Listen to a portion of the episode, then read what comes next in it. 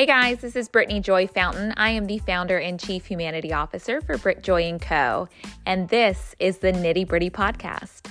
This is the podcast where we go all in on the most important and basic details of a well executed, well nurtured workplace culture.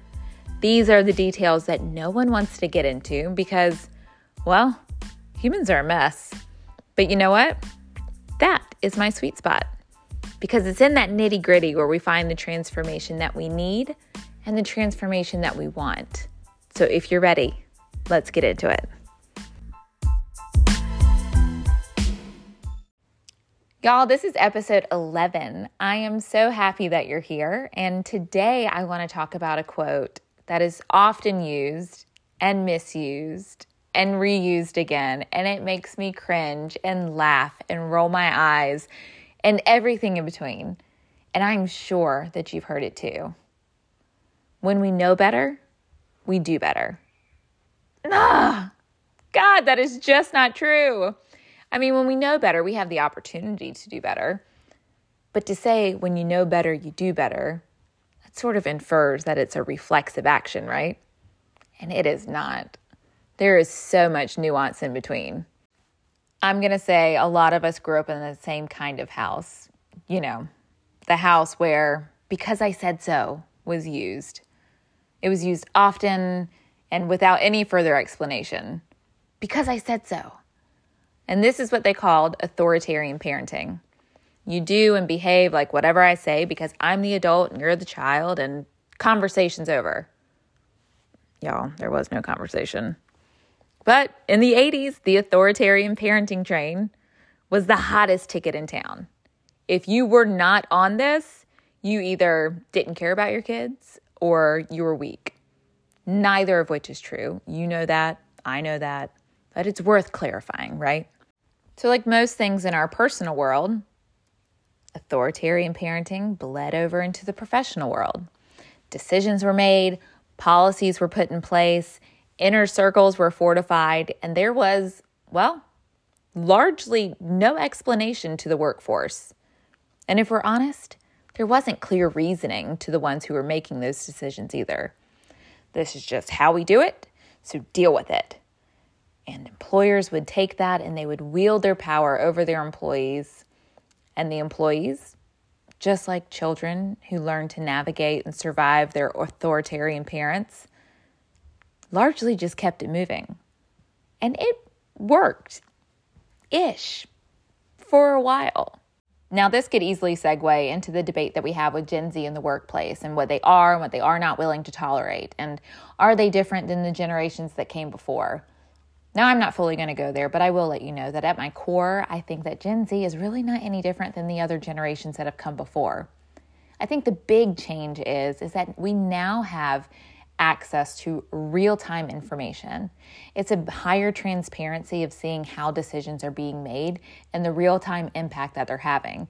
In Gen Z, because they've had access to this information for more of their life than we have, respectively, they're willing to speak on it in ways that previous generations weren't.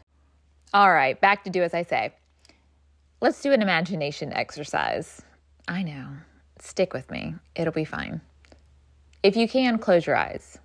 Now, if you are driving, do not dare close your eyes because, y'all, I cannot take more reckless drivers on these streets. If you are driving, I need you to be wide eyed and alert. You can pause me.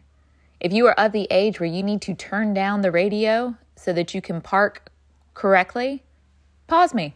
Come back. We'll be fine. But if you can, safely close your eyes and imagine that there is a tidal wave and it is taking aim at a city center we're talking skylines, apartment buildings, parks, sidewalks, the whole shebang. And this wave is a post pandemic tsunami loaded with flexible work hours, work from home options, data on mental health in the workplace, data on happiness, increased social anxieties, systematic injustices, on and on and on. The city center is built on authoritarian parenting. Y'all, that city center is not going to make it. It is too rigid to bear the weight of the information tsunami that's coming. That is how I visualize what is happening right now in the workplace. And in my mind, the tsunami hits. And what happens? Well, not everything in the city center, which would be the organizations that we speak of, have crumbled, but it has certainly exposed the gaps. With the new data, the weighted shift from power over became power to. In a parenting style, we'd say the shift is from authoritarian to authoritative.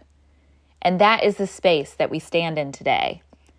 The space where many organizations are grappling with, and the whole world is watching and waiting and asking the questions well, what will they do now that they know? Now that they know, do they do better? If you're listening to this podcast, I imagine you are thinking, yes, of course, I want my organization to do better now that we know better, now that we have all of this information about what is missing in our personal lives and how that's integrated with the business and the success that we share together. I want to do better, but where do I start? Thank you for asking. I will give you four ways that you can start integrating practices into place so that you can start to do better. Number one, invite dialogue. This not only gives employees shared ownership in a position, but it's an opportunity to explore the ethos of the people and see if maybe there's a better way, either for the topic at hand or just creating trust so that we can have dialogue continue for future decisions. Number two, keep a posture of open hands versus closed fists. I think of this a lot when I say I'm a palm tree, meaning I have great root systems. It's not going to uproot me when a storm comes. But a palm tree bends from the top, right? So when I think about open hands, that gives the same effect. Closed fists would leave you rigid. And in practice, that just means that you want to be curious to unlearning and relearning and the possibility that what you've done or said in the past, it might just be wrong. Number three, Get comfortable explaining your decisions, your perspectives, your policies. You know, Simon Sinek is right. It starts with why, but who, what, and how, even if we don't fully know, are all invited to this party. And look, you might have done one through three really well. You might have invited dialogue, you've kept a posture of open hands, and you've been comfortable explaining your decisions. And then it's perfectly acceptable to end with, and this is the decision that's been made. I hope you will commit wholly to bringing success to this mission. That is perfectly fine. And number four, and this one's a favorite, and you'll know why as soon as I say it. But focus on human connection. Y'all, with that tsunami of data, we have also learned that human connection is the root on this proverbial solution tree. It sounds too simple to be true, but so does diet and exercise and we all know, as hard as we want to reject it, it's a fact. So is human connection.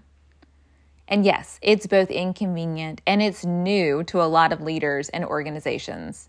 Remember, they were the authoritarian parent. So bring in folks who can bring focus and ease and make it a priority. me. like me. Look, I'm not the only one. But for certain, that is a big focus of what I do. So, now that you know better, what will you do?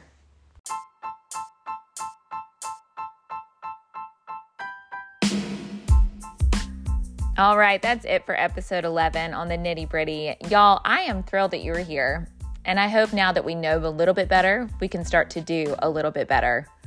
I would love to hear from you. You can connect with me on any of the socials at Brittany Joy Fountain or directly on my website at www.brittjoy.com. Thanks for tuning in to the nitty gritty. Until next time.